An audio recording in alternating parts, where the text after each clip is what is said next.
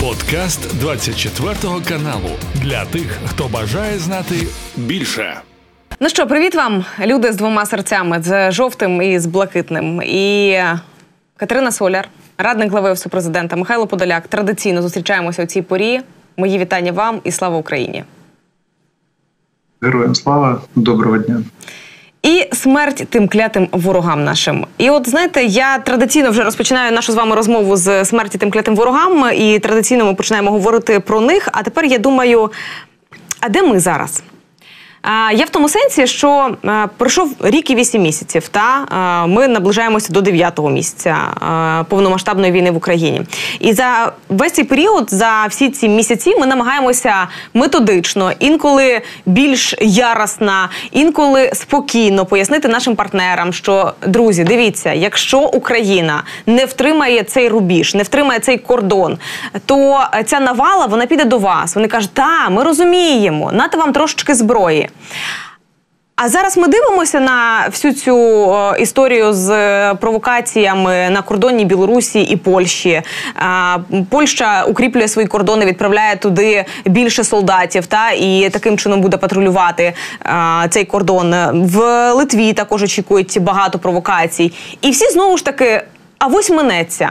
Мені здавалося, що авось це більше російське слово, і вони на нього більше е, полагаються. Але от таке відчуття, що всі розраховують на те, що авось не станеться. Гарне питання після 18 місяців війни. Е, ви хочете ідеального світу? Ідеального світу не буде, на жаль світ буде е, повнитись своїми ілюзіями і так далі. Дивіться, по перше, Польща і Литва вони абсолютно нас повністю підтримують і готові віддати і віддають все, що можливо, для того, щоб ми пришвидшили фіналізацію війни. Вони якраз таки свідомі тих ризиків, які генерує Російська Федерація. До речі, вчора цей суб'єкт Шойгу знову ж таки дивна людина. Він на повному серйозі говорить, що для них суттєво збільшились е, ризики за рахунок демілітаризації Польщі.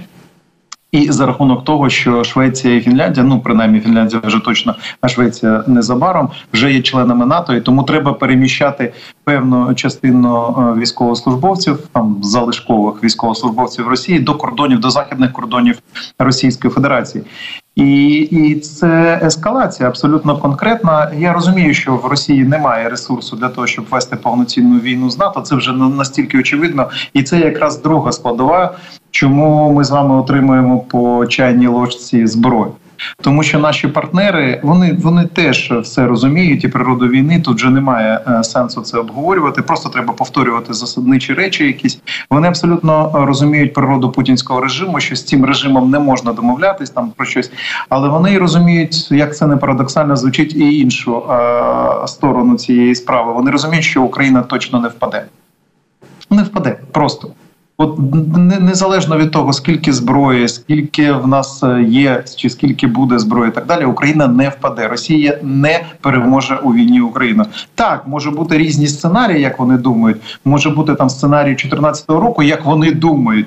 Але принаймні сценарії 2014 року якось обмежили їх там спосіб життя, переформатували вони своє життя? Ні, ніяк. Вони взагалі на це не реагували. Так само, як і війна 2008 у Грузії, ніяк не обмежила їх формати життя. І сьогодні вони вже свідомі того, що Україна не впаде перше, друге Росія не переможе.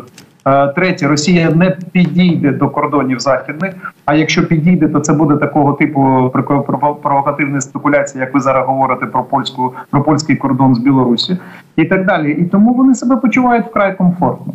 Але з іншого боку, вони знаєте, вони ж люблять говорити з іншого боку. Це вже третє, там ну не з іншого боку, а з третьої сторони, скажімо так. Вони полюбляють говорити про велику шахівницю, да, де є якась геополітика. Ми тут граємось, ми тут стримування, тут ми не даємо е, ресурсів. Тут ми зменшили впливи Росії на енергетичну складову європейських спільнот. Тут ми зменшили е, присутність Росії в тому чи іншому регіоні. Навпаки, вони не це не зменшують. Вони просто не бачать, що відбувається, наприклад, на близькому сході чи в Африці сьогодні відповідно і так далі. Але вони люблять е, жити в ілюзіях. Я ж про це кажу. На жаль, світ не ідеальний. В світі багато ілюзій. От сьогодні наші партнери поступово повернулись до традиційних е, ілюзій, в яких Росія займає відповідне місце. Яке місце? Росія займає місце е, країни, яка виглядає клоунськи, да, ну, яка виглядає вже не так небезпечно, як, наприклад, там до початку повномасштабного вторгнення в Україну. Але Росія сьогодні навпаки виглядає для них привабливо. Знаєте чому? Тому що вона буде спекулятивно все купляти з великою корупційною маржою. Тобто з великим корупційним преміальним сегментом Росія буде шукати можливість обійти санкції, знизити допомогу Україні, е, е, заболтати тему війни і так далі. Тому подібне, і за це буде платити набагато більше грошей ніж це робила до початку повномасштабного вторгнення. І вони сьогодні десь підсвідомо думають: ух ти, дивись, з одного боку ми граємо велику гру під назвою Війна в Україні. З іншого боку, ми практично обнулили репутацію Російської Федерації, а з третього боку підвищили ціну корупційних премій, які ми можемо отримувати. Отак це виглядає. Е, ну, бачите, одночасно з тим, що є впевненість е, в тому, що Україна не впаде, існує ще й думка про те, що е, ми не зможемо прогнати окупанта та з наших територій кордонів 91-го року. І ця думка вона все якось знаєте, не те, щоб голосніше, але якось тут, тут, тут там виникає в цьому самому просторі інформаційному, європейському, і вони так раз по раз намагаються пояснити нам або сказати, або запросити. То президент Туреччини каже каже про те, що от ну треба напевно вже якісь перемовини проводити мирні. То президент е, Об'єднаних Арабських Еміратів каже, що планує організувати зустріч Зеленського і Путіна в рамках е, конференції ООН зі зміни клімату. Ну Uh, ну, ми з вами чуємо про те, що переговори вже просто негайно треба розпочати більше 18 місяців Ну не більше, та але ну практично 18 місяців, починаючи з е, лютого 2022, що ви маєте негайно почати переговорний процес і на щось там погодитись, і так далі. А як це має на нас впливати? Ну, дивіться, якщо е, наші партнери перестануть допомагати Україні, ну тоді треба буде вийти і публічно сказати: дивіться, демократія програла, ці партнери бояться, вони не хочуть надавати допомогу. Чому? Ну тому що вважають, що дійсно Україна, як європейська країна, може воювати з е, варварською ордою, да, ну, яка є Російська Федерація, на рівних. Без допомоги там цивілізованого світу, тому що цивілізований світ в даному випадку ми говоримо про країни євроатлантичної демократії. Вони бояться Росії. Ну треба тоді буде вийти і сказати: ми тут вам розказували про те, що цінності і так далі. Це дуже круто. Свобода, це взагалі цінність номер один і так далі. Бо без свободи немає конкуренції, демократії і всього іншого з точки зору реалізації права людини бути такою, як він хоче бути. І так далі, це це все фікція, тому що ви просто боїтесь Росії і нічого не даєте Україні. Ну це ж буде так виглядати правильно, і тоді мають е, громадяни цих країн так вони будуть себе відчувати ну на перших порах, ну типа ми каву ж п'ємо, все нормально, ризиків ніяких немає. Через рік там будуть терористичні акти, мігранти будуть е, оці провокації величезного типу влаштовувати і так далі, і тому подібне світу чи миру, скажімо так, до якого вони звикли, не буде існувати. Тому що ну, знаєте, будь-який компроміс сьогодні. Ми знаходимося на такій стадії війни, де немає ніяких компромісів. Ну немає компромісів. Одна сторона має програти обов'язково. Програє Україна, тоді стабільного миру більше не існує. Тоді буде величезна кількість терактів, хаосу, провокацій, війн разного типу і масштабу, і так далі. Росія буде абсолютно мілітарною країною, яка буде домінувати в інформаційному в дипломатичному просторі. Буде не G8, а буде G1+, де буде Росія головною, і так далі. Треба, щоб вони це усвідомили. і Треба це пояснювати. Програє Російська Федерація. Ми маємо ще певний час для того, щоб інвестувати гроші в е, наукові розробки, в якийсь там прогрес, еволюцію і так далі. І крім того, в нову архітектуру безпеки, де не зможе жодна країна сказати: знаєте, ми не бачимо міжнародного права. От ми захотіли вбити там певну кількість громадян суверенної держави. Ми прийшли, вбили і так далі. От на цьому сьогодні і стоїть все. І безумовно Україна чітко це пояснює. Тут питання в іншому. Питання в тому, що не всі свідомі до кінця, що вони пропонують. І тут головне, щоб Україна, от для мене на, на навпаки, дуже важливий момент. Ми сьогодні демонструємо так: ви говоріть там, да, а ми терпляче йдемо вперед. Ми в будь-якому випадку дійдемо до кордонів 91-го року, тому що це питання нашого існування. Тут немає іншого вибору. Дійдемо так, це буде тяжко. Так, ми розуміємо, що в класичному підручнику написано: ви спочатку відпрацюєте авіаційним компонентом, достатньо об'ємно лінії оборони. а Після того відпрацюєте томагавками, наприклад, да, ну, чи дальнобійними ракетами, чи балістикою, немає різниці чим. А після цього вже сухопутні операції. А до цього ще у вас є е, скажімо так, системи розмінування дистанційного і так далі. Але навіть попри те, що в нас багато чого чого сьогодні немає, ми все рівно просуваємось вперед. Терпляче треба почекати того, що буде робити Збройні Сили України. Тут питання в іншому. Я скажу, що чого я боюсь. Я хочу, що боюсь тільки одного, щоб в нас не виникли концепти, як це виникли в 2014 році.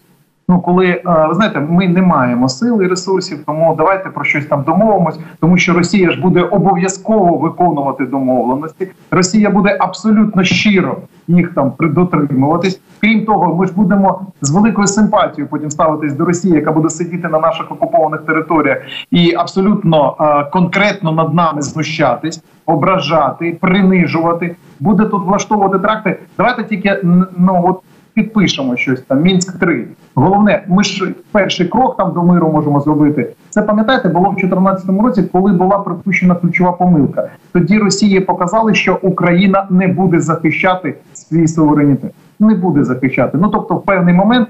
Е, вона буде відходити, і це е, сьогодні спровокувало Росію до думки, що, по перше, в Україні багато хто підтримує Росію, багато хто готовий з квітами зустрічати, багато хто не буде чинити спротив, і в принципі Україна не хоче взагалі нічого, е, окрім е, корумпуватись на внутрішньому просторі. От головне не пропуститись помилки 2014 року. Я до речі, я не про нашу еліту навіть кажу. Головне, щоб не наші партнери не припустились помилок 2007, 97, 2007, 2008, того 15-го і так далі, тому подібне, тому що ці всі фатальні помилки приведуть нарешті к обнуленню європейської цивілізації, європейської спільноти, де буде домінувати е, варварська Російська Федерація. Ви згадали про авіаційну компоненту, і тут кажуть, Сполучені Штати дозволили іншим країнам навчати українських пілотів управлінню винищувачами F-16. Це вже можна вважати отим, от що рушили е, з мертвої точки, чи ще знову таки зарано? Ну мені здається, що ми давно зрушили з мертвої точки. Просто логістика якась нас дуже повільна, тому що принципові рішення були вже три чи три з половиною, чи навіть чотири місяці тому. Що так, авіаційний компонент в даному випадку F-16 Україні вкрай потрібний.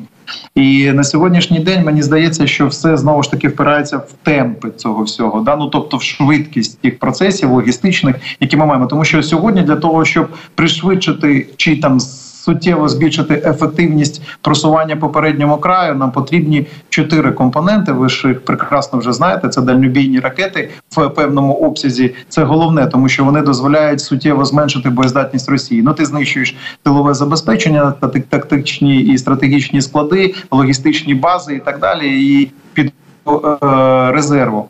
Е, гальмуєш. Ну це ж очевидні речі. Друга складова це або або або авіаційний компонент, але він більш е, пролонгований по часу. Ну тобто, треба ж навчити пілотів. Потім треба все це знову ж таки е- зробити так, щоб було зрозуміло, як ці літаки будемо використовувати. Чи є інше рішення суттєве збільшення систем протиракетної оборони, протиповітряної оборони, щоб можна було закрити, в тому числі передній край від перш за все балістики, і відігнати від переднього краю тактичну російську авіацію. Це знову ж таки ті ті ж самти, ті ж Петріоти, збільшення кількості насамсів і так далі, тому подібне, тому що е, це теж дивно, коли ми говоримо про закрите небо. Ну нам говорять наші партнери. Ми ж вам передали систему. Да, безумовно, система. Але ж Росія веде яку війну? Росія ж не атакує військових.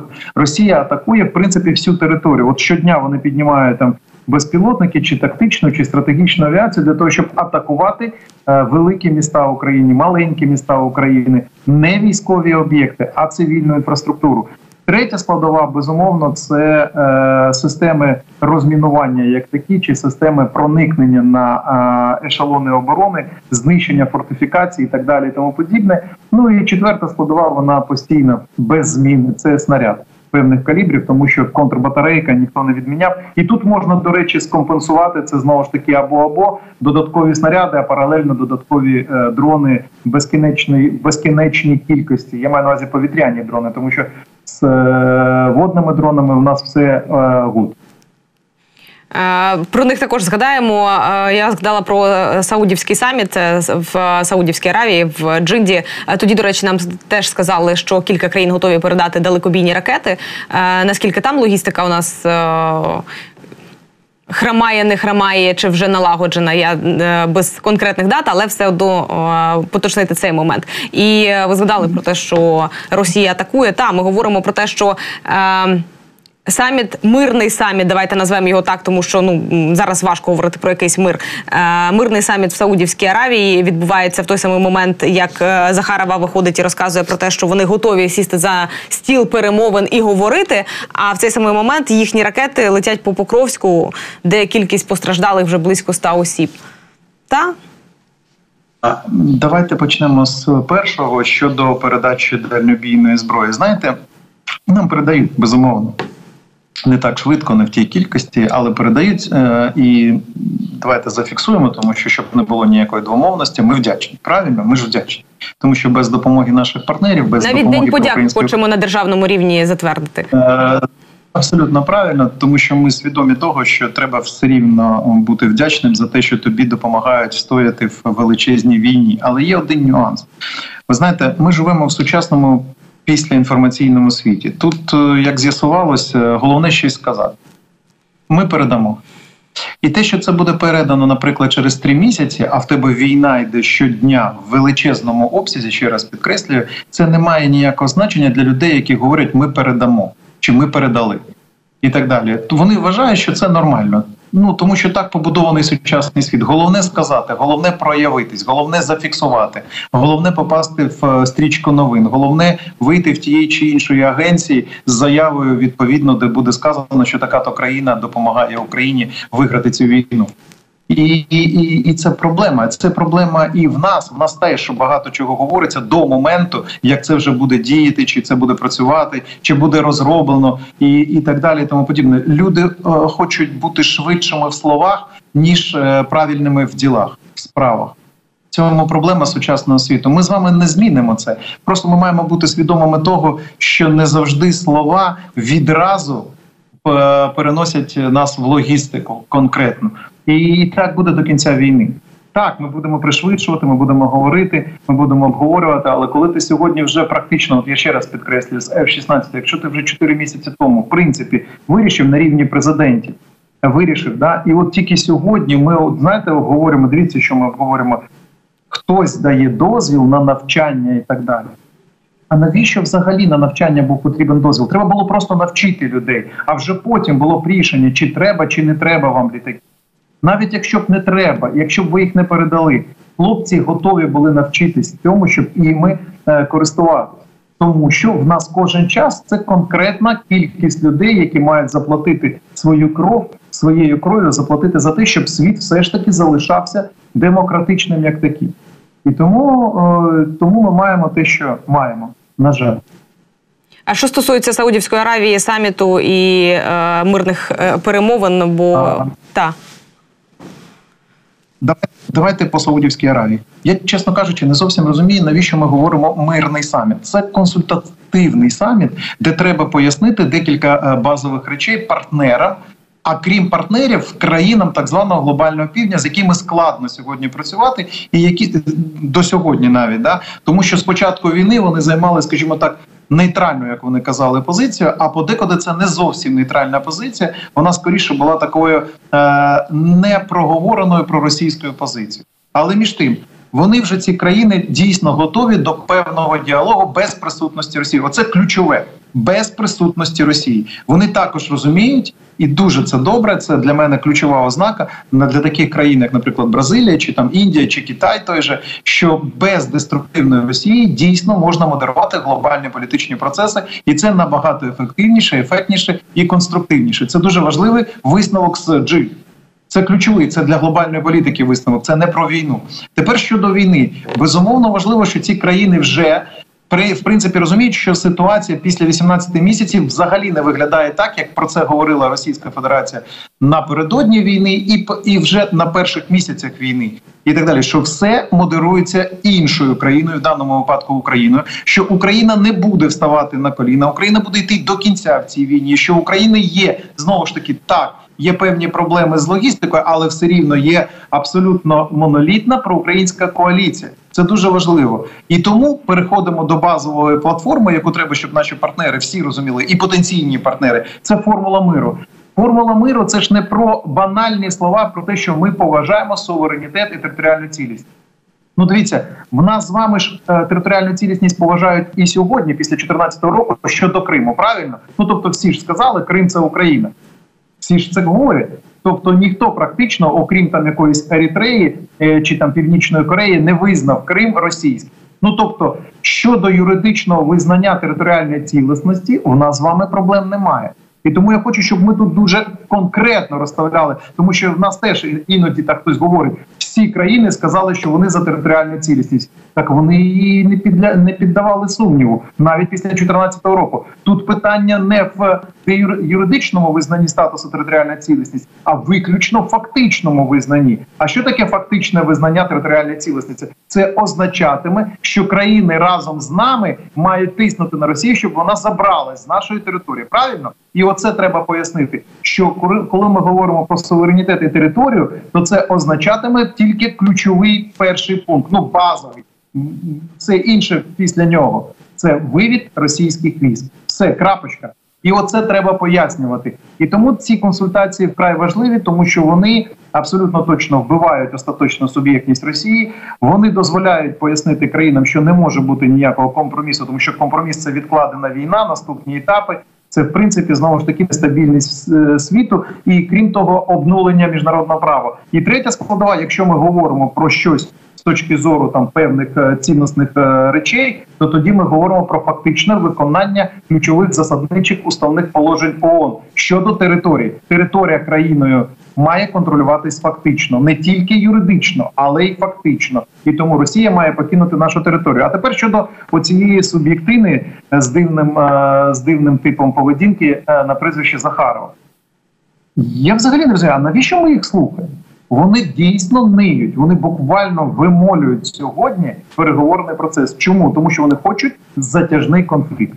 Вони не хочуть переговори, вони не будуть виконувати ніяких домовленостей, вони не хочуть ніякого миру. Вони хочуть знизити інтенсивність вогню. Вони хочуть залишити за собою лінію розмежування і частково окуповану територію. Вони хочуть залишити е, окупаційні адміністрації. І переговорний процес їм е, потрібен виключно як маскування Потьомкінська е, деревня, як спосіб е, втягнути нас в багаторічний процес обговорення, паралельно з яким вони будуть далі продовжувати нас провокувати інформаційно і терористично, будуть продовжувати вбивати політично, будуть продовжувати втручатись, будуть там шукати е, Медведчук 2.0, Медведчук 3.0 і так далі, створювати ОПЗЖ і тому подібне. А після цього будуть ще е, вкладати гроші в свою мілітаризацію, робити апгрейд армії, е, проводити в е, мобілізацію додатково, вкладати гроші в. Нестабільність в інших регіонах і в країнах, і так далі. От для чого їм потрібен переговорний процес, виключно для того, щоб затягнути у війну, тому що Росія в такому вигляді, як сьогодні, зможе існувати тільки виключно в безкінечній війні, в форматі безкінечної війни різних інтенсивностей. Росія, як тільки вона програє, вона в такому політичному вигляді об'єктивно історично зникає. Чому поясню? Тому що для Росії це війна минулого, це не війна сучасного, це не війна е, про перерозподіл впливів у майбутньому. Це спроба Росії залишитись такою ну архаїчною, як вона є. Тобто Росія хоче сказати, що ми будемо ізольовані, ми будемо жити в таборі, ми будемо жити по правилах там 17-18 століття. Не заважайте нам, а інакше ми будемо вбивати всіх, хто буде нам заважати. Ми не хочемо підкорятись міжнародному праву. Ми не хочемо. Ми формально будемо в цих організаціях, але ми не хочемо підкорятись. Тобто вони воюють з нами. Навіть я зараз забираю територію, забираю там державність України. Вони воюють за право бути варварами. Розумієте? І тому з ними не можна буде ні про що домовитись. І відповідно, коли вони паралельно говорять про ці фіктивні переговори і атакують, як ви говорите, крилатими чи балістичними ракетами наші центри міст і вбивають цивільне населення, вони абсолютно щиро вірять, що це правильно. От ви от ви зрозумієте, вони е, ірраціональні. Тому ви не можете прийти на переговори і сказати, перестаньте обстрілювати, е, там, скажімо, школи чи лікарні, чи багатоквартирні будівлі. Вони не будуть розуміти, чому ні. Чому ні? Ми ж ну воюємо з вами, ми маємо право. А ми будемо паралельно розмовляти. Я вам нагадаю, коли були ми на перших турах переговорів е, в лютому березні 2022-му, і коли е, було запропоновано, давайте ми поки тут розмовляємо з вами. ну буде тимчасове припинення вогню. Ну по всій території. Ну ми ж розмовляємо. Це ж переговорний процес. Це якби е, загальноприйнятна технологія. От ми почали переговорний процес. Він буде там іти час, годину, дві, е, 12, 24. Давайте в цей час е, ви зупините вогонь. Вони говорять: а як це? Ні, це взагалі паралельні процеси. Ми хочемо вас е, атакувати, а паралельно можемо з вами про щось тут говорити і так далі. Тобто вони абсолютно чітко зафіксовані на тому, що в них є безкарне право паралельно вбивати і паралельно казати, що ви маєте припинити вогонь. Вони ж так і говорять. Вони говорять: ну ви Путіна послухайте краще. Це суб'єктивно що говорить? Він говорить: а чому ви нам пропонуєте припинити вогонь? Вони ж наступають. Давайте вони зупиняться, перестануть наступати. Тоді ми будемо продовжувати вогонь, але будемо про щось говорити. Їхня логіка, звісно, нам зрозуміла від самого початку, тому що вона відсутня в цій самій історії. Тому відповідно, скільки би ми її намагалися не підібрати, а її просто нема. Е, щодо того, що вони залишилися в минулому і воюють за минуле, це мені здається, вже навіть ні в кого не виникає питання до того, тому що ми бачили ці ролики, як вони е, хочуть повернути е, на батьківщину матір свій ну не свій герб Совєтського Союзу. Вони якби інша країна, інша держава мала би бути Російська Федерація. Вони ж називають називаються, не Совєтський Союз, і нібито вони до того не мали би жодного відношення. Вони переписали вже історію. Е, мало того, що вона і так була альтернативна. Е, її Путін періодично викладає. Так і ще тепер і підручники історії переписали. Е, то зрозуміло. Що стосується саміту в Саудівській Аравії, поговорюють знову ж таки, та що нас нібито намагалися переконати в тому, щоб ми з отих наших десяти пунктів прибрали пункт про вивід військ. Типу можна там про щось говорити далі, але давайте приберемо пункт про вивід військ Росії з України? Таких розмов бути не може, тому що це буде означати капітуляцію України. Я хочу подивитись на людей з з України, які захочуть прибрати пункт про вивід військ, і як вони будуть це пояснювати. Тому що немає жодного сценарію кінця війни, де немає виводу російських військ. Як тільки, хоча б якийсь клаптик, маленький місто Севастополь, наприклад, залишилося росіян, це означає, що ми програли війну. Все немає взагалі інші пункти. Це скоріше, скоріше пункти формули миру. Це скоріше про те, який має бути післявоєнний світ, щоб він знову ж таки не впав в такого типу війну. Але для нас з вами кінець війни це виключно дві складові: перше це вихід Росії з території України в повному осязі, і друга складова обов'язково тепер це переформатування політичного устрою Російської Федерації. Якщо там залишиться безумовно план Путіна, то це постійна війна, тільки в іншому е- розмірі, в іншому вимірі і так далі, і тому подібне. І тому це нонсенс пропонувати Україні залишити хоча б щось російське на своїй території, тому що це програш. Я хочу, щоб ми просто з вами не займалися ефмеїзмами. Просто давайте зафіксуємо. Щось російське залишилось на території України. Це програш України. От будь-яка там частина рота, взвод росіян залишився на нашій території. Це програш України. Все немає жодного сценарію, де Україна не має вийти на кордони 91-го року. Якщо ми хочемо з вами існувати як держава, якщо ми хочемо не е, мати сіру зону, тому що взвод росіян, який залишився е, на території України, це буде означати сіру зону. Це буде означати, що сюди не будуть іти. Ну буде спочатку бум інвестиційний, ну трошки дадуть грошей, але потім серйозні стратегічні інвестори не будуть іти в сіру зону. Далі сюди не будуть повертатись громадяни України. Навпаки, звідси будуть виїжджати, тому що планувати своє майбутнє, особливо своїх дітей, що в будь-який момент може знову початись війна.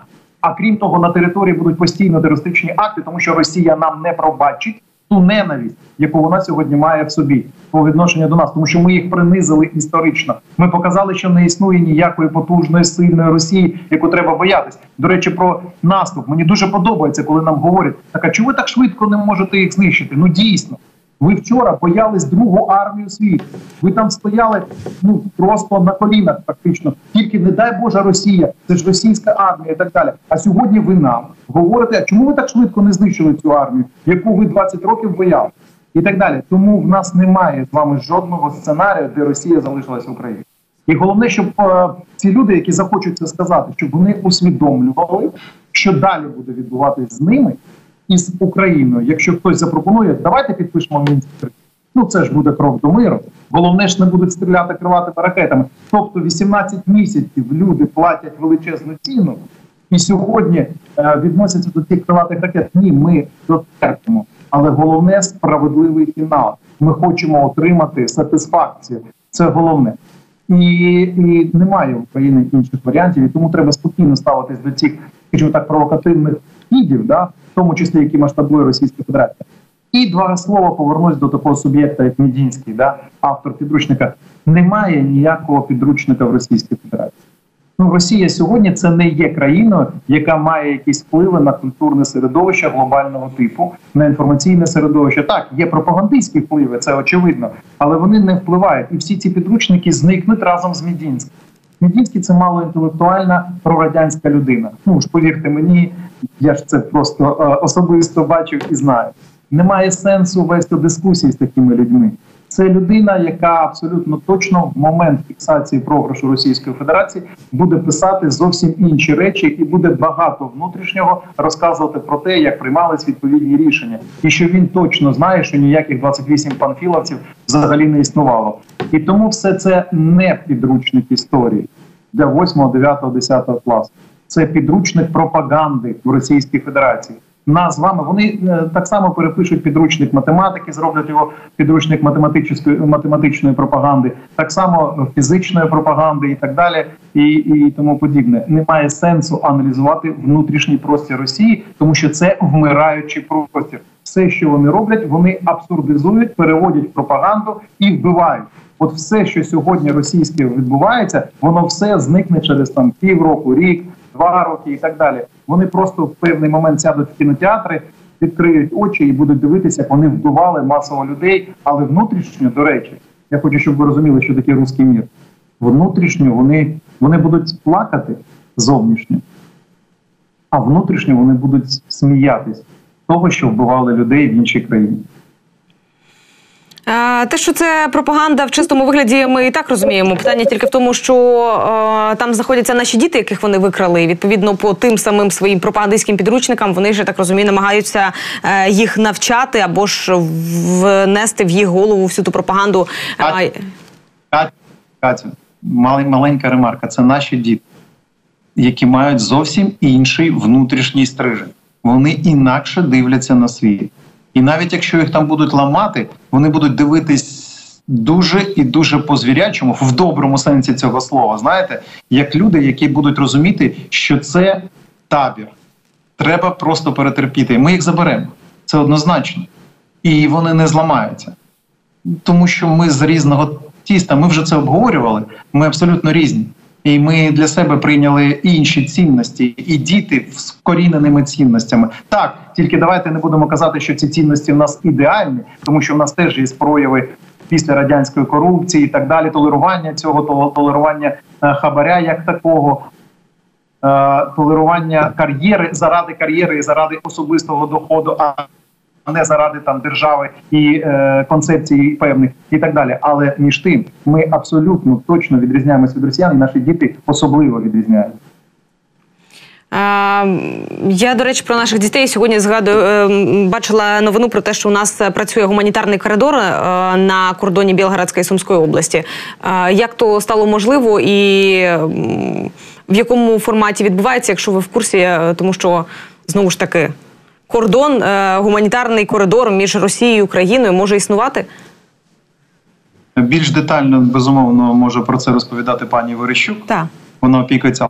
Такі ж самі коридори з великою кількістю обмежень, які були пам'ятаєте, коли ми забирали людей десь там е, після першого другого місяцю війни з е, території, де починались бойові дії. Він точно так же регламентований. Там стоять е, озброєні люди і так далі. Це такий класичний гуманітарний коридор. Не більше того, це не пункт переходу, це не абсолютно там, де не можна прийти щось там з якимось. Просто люди хочуть повернутись з зони, де йдуть бойові дії. Вони хочуть не залишатись в Росії, і вони мають таку можливість сьогодні переїхати до України. Е, раніше це робили через треті країни. Безумовно, сьогодні домовились про певний коридор. Які регулюються е, військово. Якщо хтось з Білгородської області з місцевих захоче його перетнути і сказати, попросити убіжище в Україні. це складно. Для нас, росіяни, ви ж розумієте, це складний процес. Єдине, якщо вони попросяться зразу в Легіон Свобода Росії, тоді це просто. Є ще русський добровольчий корпус. Два варіанти. Можна і третє, якщо буде багато людей, ми зробимо і третє, і четверте. Ну вірніше дамо можливість громадянам Росії, які відповідно готові до активного спротиву путінському клану. Ми дамо можливість зробити хоч 10 легіонів, і принаймні скільки там 84 суб'єкта федерації, 84 легіона. Можемо навіть назву давати там вільний Татарстан, вільне Інгушетія, вільна Бурятія і так далі. Давайте ще про е, вільну Україну, тому що українські оборонці кажуть, е, зайшли на першу лінію оборони окупантів. Повідомив про це командувач оперативно-стратегічного угруповання військ Таврія Сергій Кузьмін. Е, і каже, що ми маємо певні успіхи в тому плані. Е, зазвичай їх три лінії оборони, якщо я не помиляюся.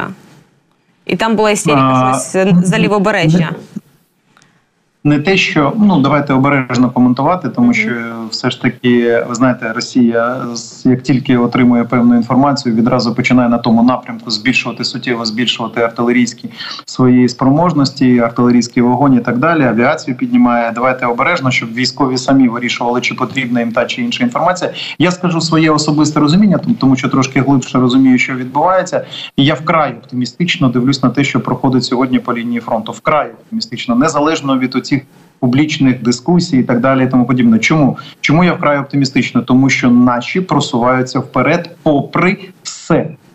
Е, дивіться, Росія сконцентрувала дуже величезну кількість ресурсу, дуже величезну кількість мобілізованих.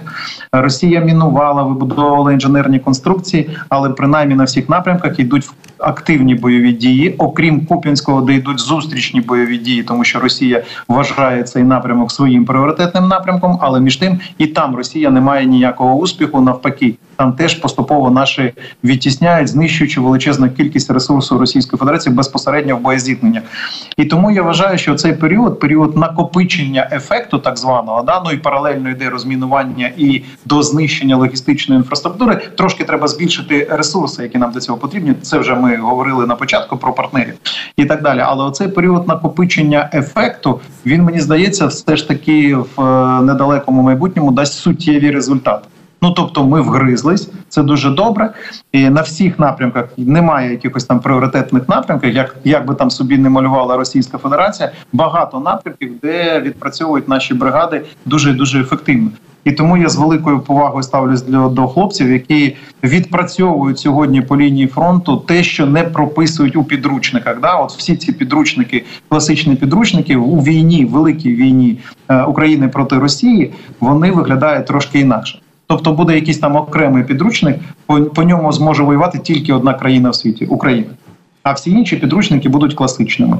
І в принципі, мені здається, що все, що розвивається сьогодні по лінії фронту, дасть дуже дуже ефектні наслідки вже зовсім скоро. Але давайте ще раз обережно це коментувати, обережно коментувати, де на якому напрямку хто куди заходить і що робить, тому що військові мають про це говорити одноосібно на різних рівнях, але військові. Цікаво, чи віддав е, цей новітній підручник е, пропаганди історії.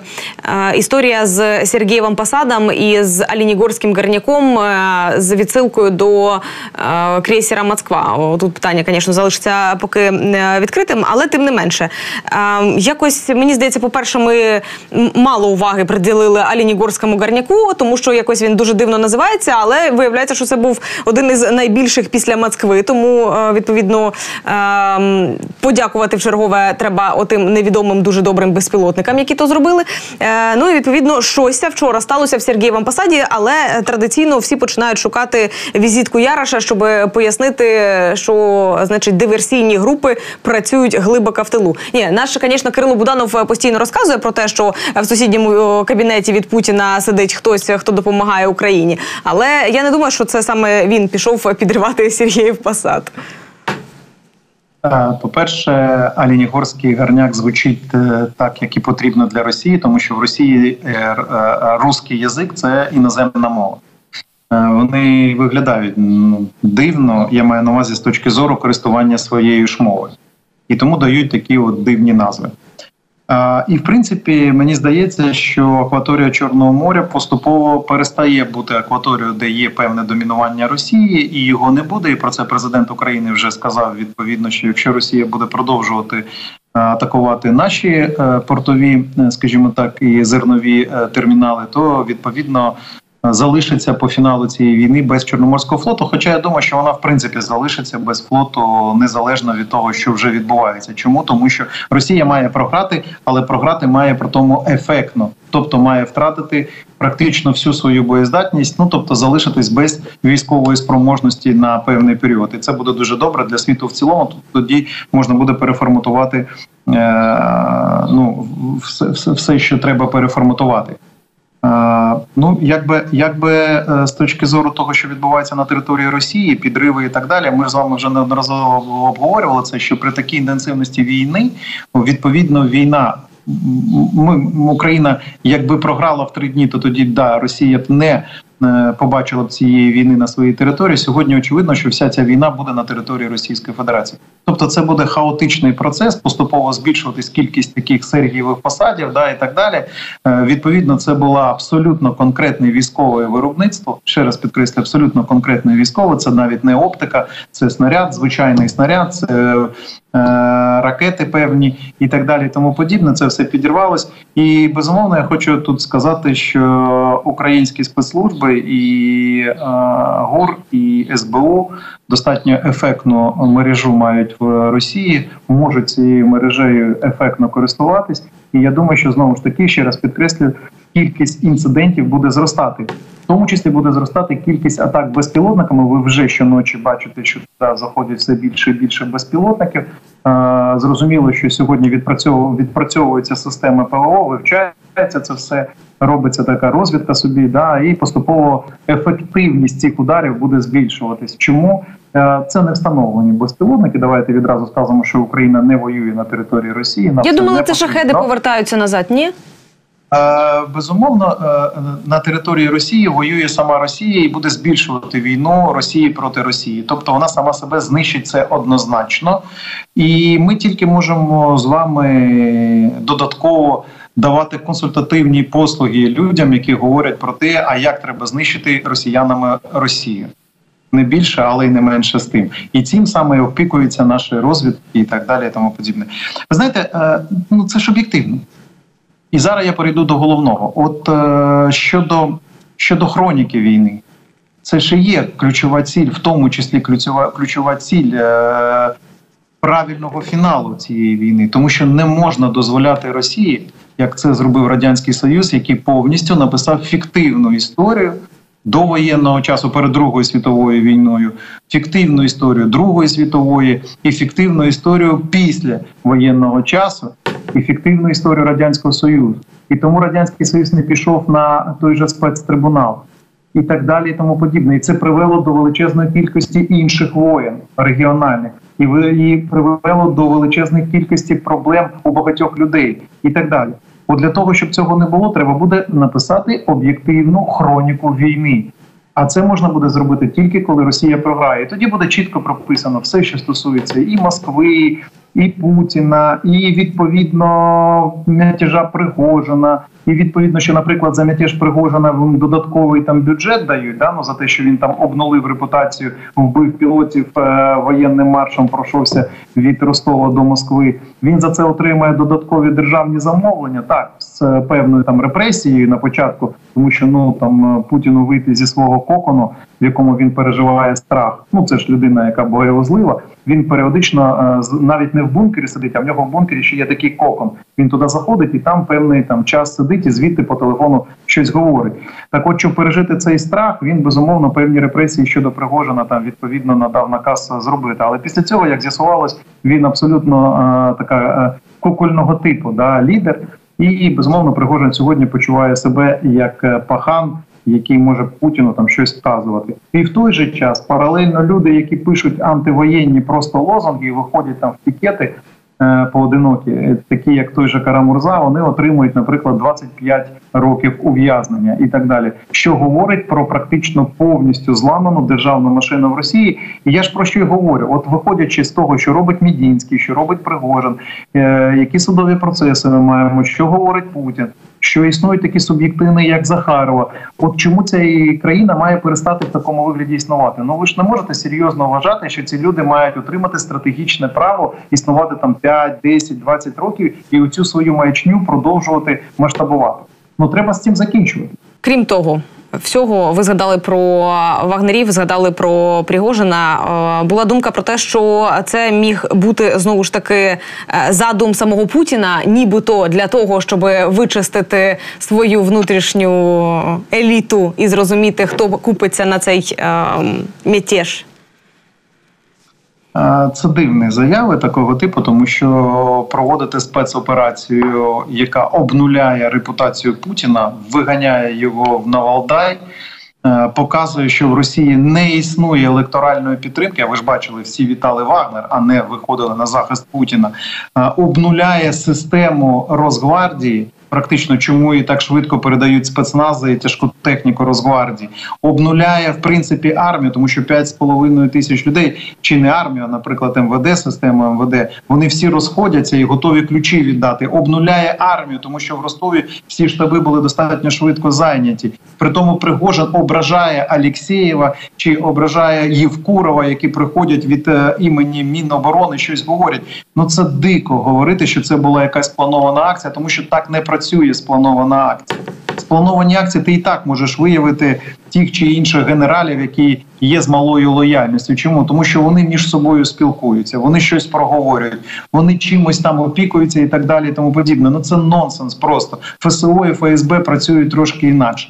І вони точно, ну по перше, Путін би не дозволив, щоб його виставили клоуном. Да? А він виставлений був саме дуже і дуже боєгозливою людиною від якої вже всі просто відвертаються. Ну і головне, цей заколот показав таким країнам, як Китай, що в Росії немає сильної еліти, яка буде стратегічно управляти там ще 5-10 років. І тому немає сенсу на них зробити ставку, немає сенсу в них вкладатись. Тобто мінусів набагато більше втрат набагато більше, ніж якісь там примарно, щоб виявити, чи буде Суровікін там далі е, замкомандуючим е, угрупуванням окупаційним, чи, чи не буде. Ну це нонсенс. Ну і крім того, Суровікін офіційно спілкувався з Пригожином, і безумовно можна було і без е, принаймні в ті там три місяці, поки Пригожин атакував е, Шойгу Герасимова. Е, Пригожин зробив замом Уткіна в Вагнері, того ж Мізінцева, да, який до цього був е, заступником е, Шойгу, і так далі. Тобто, там все було очевидне і до моменту невдалого заколоту. А невдалий заколот якраз і показав і для нас, перш за все, і для наших західних партнерів, і головне для країн певного глобального півдня показав, що в Росії дуже і дуже слабка вертикаль управління, дуже слабка внутрішній контроль над е, е, простором внутрішнім і так далі. Тому подібне, що внутрішньо Росія може воювати виключно з, наприклад, з Глуховським. Знаєте, письменник такий, який абсолютно точно підтримує е, метро, написав. Е, Цікаве фентези про зруйновану Москву і так далі. А, Але воювати Росія може тільки з людьми інтелектуальними, да ну тобто знищувати поодиноких протестуючих, але не може воювати проти, наприклад, невеличкої групи озброєної, де 5,5 чи 8 тисяч, які можуть спокійно маршем пройти всю центральну Росію і взяти під контроль ключові державні інституції.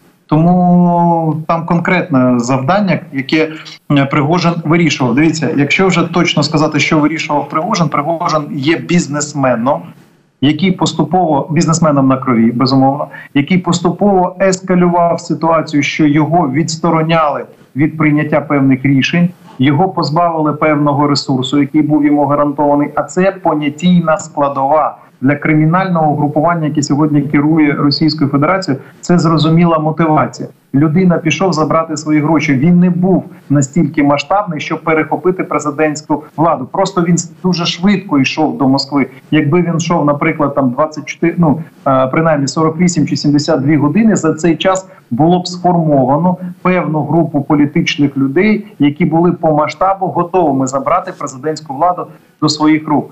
А Пригожин отримав у фіналі, до речі, отримав все, що він хотів. По перше, Вагнер не зруйнований повністю. Так, певні функції він там віддав і так далі.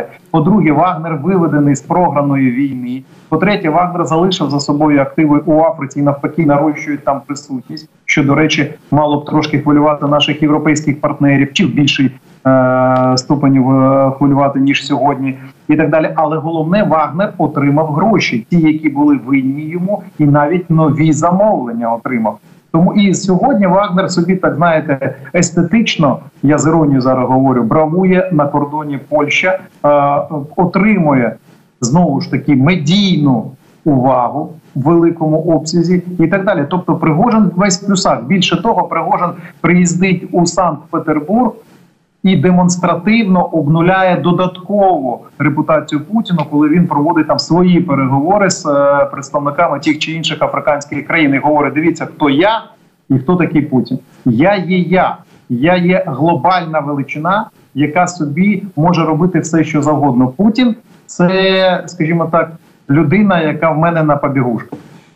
Ну, ви знаєте, з огляду на те, що поляки вирішили відправити до 10 тисяч е, військових на кордон з Білоруссю, то певно таки в мене інколи виникає враження, що Пригожина туди відправили не просто так, що його відправили туди, певно, таки з конкретною метою. А от тільки чи е, наважиться хтось оголосити війну цілому НАТО? Чи розраховує на те, що оскільки вони визнали, що ЧВК це не їхнє, а вони ж якби вона них заборонена і все інше. Я не знаю, хто керує Пригожиним, це його особисті якісь там думки. Тому ми не маємо до того жодного е, стосунку. І таким чином, можливо, Путін собі думає, що е, зворотній вогонь від НАТО він не не очікує, не до не дочекається. Будь-яка е, дієва логістична провокація Вагнера буде означати, що це є провокація Російської Федерації в повному обсязі. Це державна корпорація, це ніяка не е, приватна військова корпорація. Безумовно, за цим стоїть держава Росії. При тому, що обнулена репутація Путіна, але держава зацікавлена в існуванні бандитського групування, яке є міжнародним Вагнера, і воно виконує певні ж зараз інформаційно-спекулятивні завдання. Інша справа, що навряд чи Вагнер буде там заходити на територію НАТО. Скоріше буде там розпрацьована. Пам'ятаєте, десь декілька років тому була така провокація за рахунок мігрантів, яких вони там звозились з близького сходу і так далі, і пробували через Білорусь масово масштабно запустити у Польщу, у Литву і так далі. От це буде будуть далі робити. І за рахунок оцих, скажімо, мігра... мігрантських потоків, вони спробують туди перемістити декілька е, агентів своїх там вагнерівців, да, які мають зайти на територію Польщі, щось там робити і так далі. Але це не буде прямі, прямі боєзіткнення і так далі. Питання в іншому. Питання в іншому. Ви ж говорите абсолютно правильні речі. Ми ж про це постійно говоримо. От коли всі е, там думають, чи треба дати допомогу додатково Україні, чи це викличе ескалацію це не викличе ескалацію. Ескалація вже йде тільки за рахунок того, що Україні не дають е, відповідний інструмент, тому що інструмент Україні це не про ескалацію, а про деескалацію. Чим швидше ми закінчимо війну і обнулимо остаточно Російську Федерацію в політичному сенсі, не буде більше ніяких провокацій в регіонах чи на кордонах. Це очевидно. Чим довше це тягнеться, і Путін, розуміючи, що він не може ніяк переломити хід е, війни на території України, буде робити дві речі: перше провокувати інформаційно і ну чи дієво, так як на кордоні з Білорусі з Польщею Литвою буде там влаштовувати якісь провокації. І друга складова це буде продовжувати атакувати, поки буде мати ресурс ракетний, атакувати цивільне населення України. Все ну і мінувати паралельно там за ЕС, ну все, що він робить з точки зору знову ж таки підвищення ставок, і е, додатково будуть виходити і такі, як Захарова, знову ж таки, і казати: ну тоді ми завтра будемо вже там воювати ще щось, ну десь ще і так далі. От все, що буде робити Путін, це очевидно. І чим довше тягнеться нерозуміння того, що єдиний інструмент сьогодні закінчення війни, деескалація, ключове Не будемо говорити навіть про закінчення війни. Будемо говорити слово деескалація. Ну вони ж люблять такі слова, да, там ескалація, деескалація і так далі. Демілітаризація, мілітаризація, деварваризація. Так от деескалація можлива тільки при передачі суттєво збільшеної військової допомоги Україні. Все, решту ми беремо на себе. Пане Михайло, дякую вам. Дякую. Е, Радник глави Всепрезидента Михайло Подоляк був з нами на зв'язку цієї години. Це був подкаст для тих, хто бажає знати більше. Підписуйся на 24 канал у Spotify, Apple Podcast і Google Podcast.